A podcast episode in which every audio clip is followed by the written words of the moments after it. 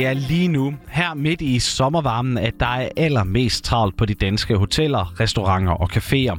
Det betyder også, at hele servicebranchen den burde have ansat en masse ekstra personale lige nu. Men sådan er det altså ikke. Der er nemlig ikke nogen at ansætte.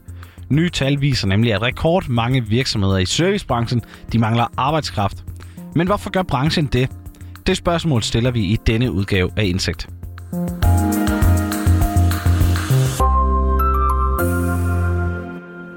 Fagfolk, det er faktisk det, der er det største problem for os. Jeg mangler øh, to tjenere og to kokke for at kunne øh, have åben, øh, som vi normalt har. Det vil sige, lige nu der skal vi så frokosten fra.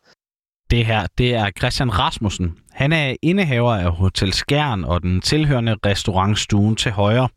Og det er her på restauranten, at han ikke kan ansætte nok personale lige nu. Derfor har han kun tre i køkkenet. Normalt så skal han bruge seks medarbejdere. Og han har også kun tre tjenere, hvor der normalt skal være syv, for at han kan holde restauranten åben fra 6 om morgenen til midnat, som han normalt vil gøre her om sommeren.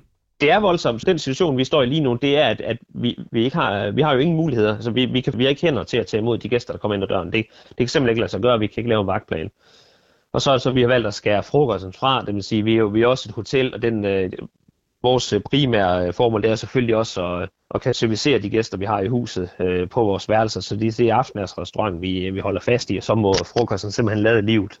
Christian Rasmussen, han er ikke den eneste, der leder efter nyt personale, fortæller han. Vi var inde og kigge der i Midtjylland, der søger man at, uh, omkring 350 kokke lige nu. Og vi har jo ingen jordig chance for at, at, at, at, at trække nogle folk uh, til os, så det har ingenting med, med løn og vilkår og så videre at gøre. Vi, alle er villige til at overbyde hinanden i en ren desperation i øjeblikket. Det er totalt øh, øh, arbejdernes marked, men, men der, der er ingen folk. Øh, vi, vi kan vidderligt ikke få nogen. Problem det er heller ikke isoleret til Midtjylland. Nye tal fra Danmarks Statistik viser nemlig, at manglen på arbejdskraft i servicebranchen i juni, det var på sit højeste niveau, siden man for første gang lavede den statistik i 2011.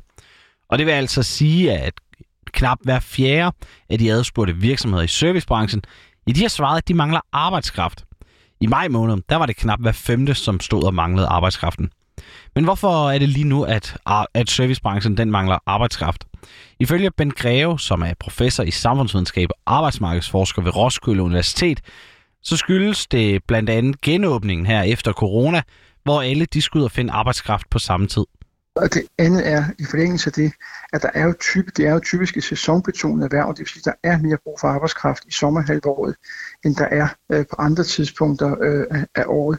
Og det vil sige, at de to ting i kombination med i øvrigt, at en række virksomheder har været lukket ned og har haft øh, sendt arbejdskraft hjem og har flyttet arbejdskraft, gør jo så, at man pludselig står, af mange efterspørger mere arbejdskraft til nogle bestemte typer af job på én gang. En tredje årsag, det er, at man mange steder også bruger ufaglært arbejdskraft. Og i servicebranchen, der er det ofte unge studerende, som lige vil tjene en del penge hen over sommeren. Men der har mange altså søgt de her jobs som poder i landets testcentre i stedet. Her er lønnen nemlig højere. Og det spiller altså også ind, fortæller Ben Greve. Jamen det gør det uden tvivl, for det er jo klart, at arbejdskraften har det jo sådan, øh, specielt folk, der har brug for et kortvarigt job, og de kigger selvfølgelig på, hvor kan de få den bedst mulige indtjening i den periode, de har brug for et arbejde. Og det gælder selvfølgelig studerende, der har brug for at tjene nogle penge her efter f.eks. studentereksamen eller andre eksamener, at de vil have den højeste løn.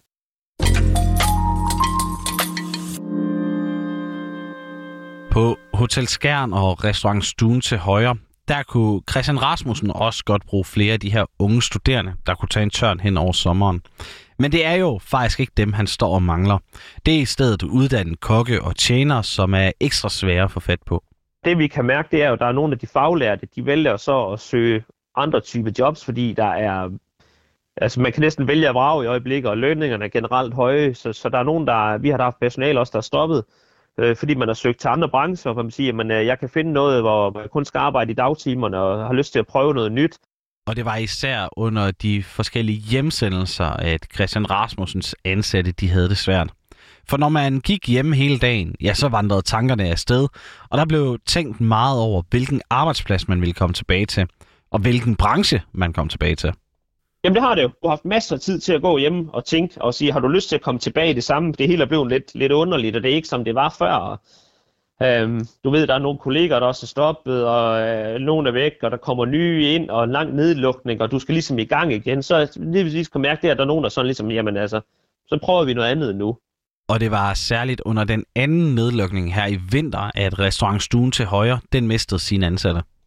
Alle de medarbejdere, vi havde før jul, øh, hvor vi lukker ned anden gang, der ikke havde mulighed for at komme lønkompensation på grund af noget løsarbejde, og der er nogle timeansatte, der ikke har haft nok timer og så videre, fordi de har været, altså, ansat i en kort periode.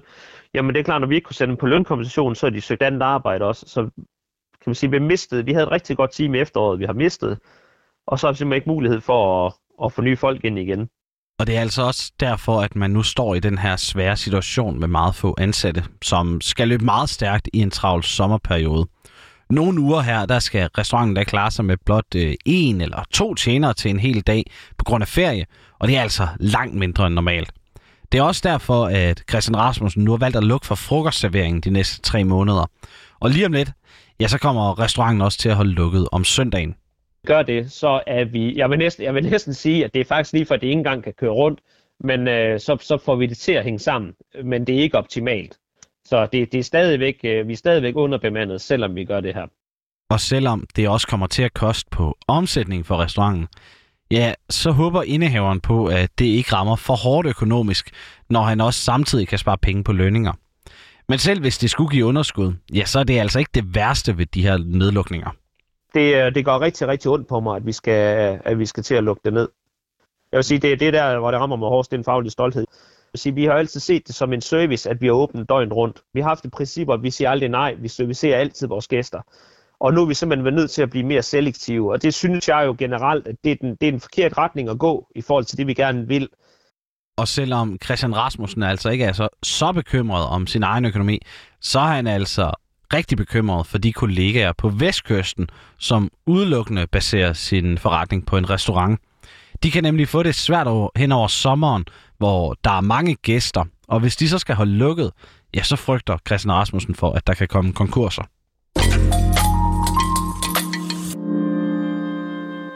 Men hvordan ser fremtiden så egentlig ud? Kommer der konkurser, eller vil den her flaskehals på arbejdsmarkedet løsne sig? Jo, det har vi spurgt Ben Greve om, og som gardehund i arbejdsmarkedsforskningen, så er der altså ikke meget tvivl at spore hos ham. Ja, det tænker jeg. Jeg tænker, det er noget, der udretter sig nu, fordi nu kommer der mere og flere ud, der gerne vil tjene nogle penge, og det skal man nok gøre. Men, men det er en, kan man sige, i sommerhalvår, det er den klassiske, det at, at der er nogen, der lige mangler arbejdskraft, fordi man nu pludselig står i en, en, en anden situation, og der er sæsonbetonet aktivitet. Der er jo flere mennesker i, i hele oplevelsesområdet øh, i sommerhalvåret, end der er i vinterhalvåret. Og nogle af dem, der nu kommer ud på arbejdsmarkedet og vil tjene penge, det er selvfølgelig dels de nyudklikkede studenter, men det er altså også nogle af dem, som branchen selv har peget på som potentielle ansatte. Der sker også nu det, at man nedstrømster statistikkapaciteten, så derfor kommer der også noget arbejdskraft ud, der måske kan hjælpe med det. Og det kombination med, at der er mange, som sagt, nu er færdige med deres eksamener og formentlig gerne vil have nogle deltidsarbejde, så tror jeg også, der kommer mere arbejdskraft til rådighed for serviceerhvervene.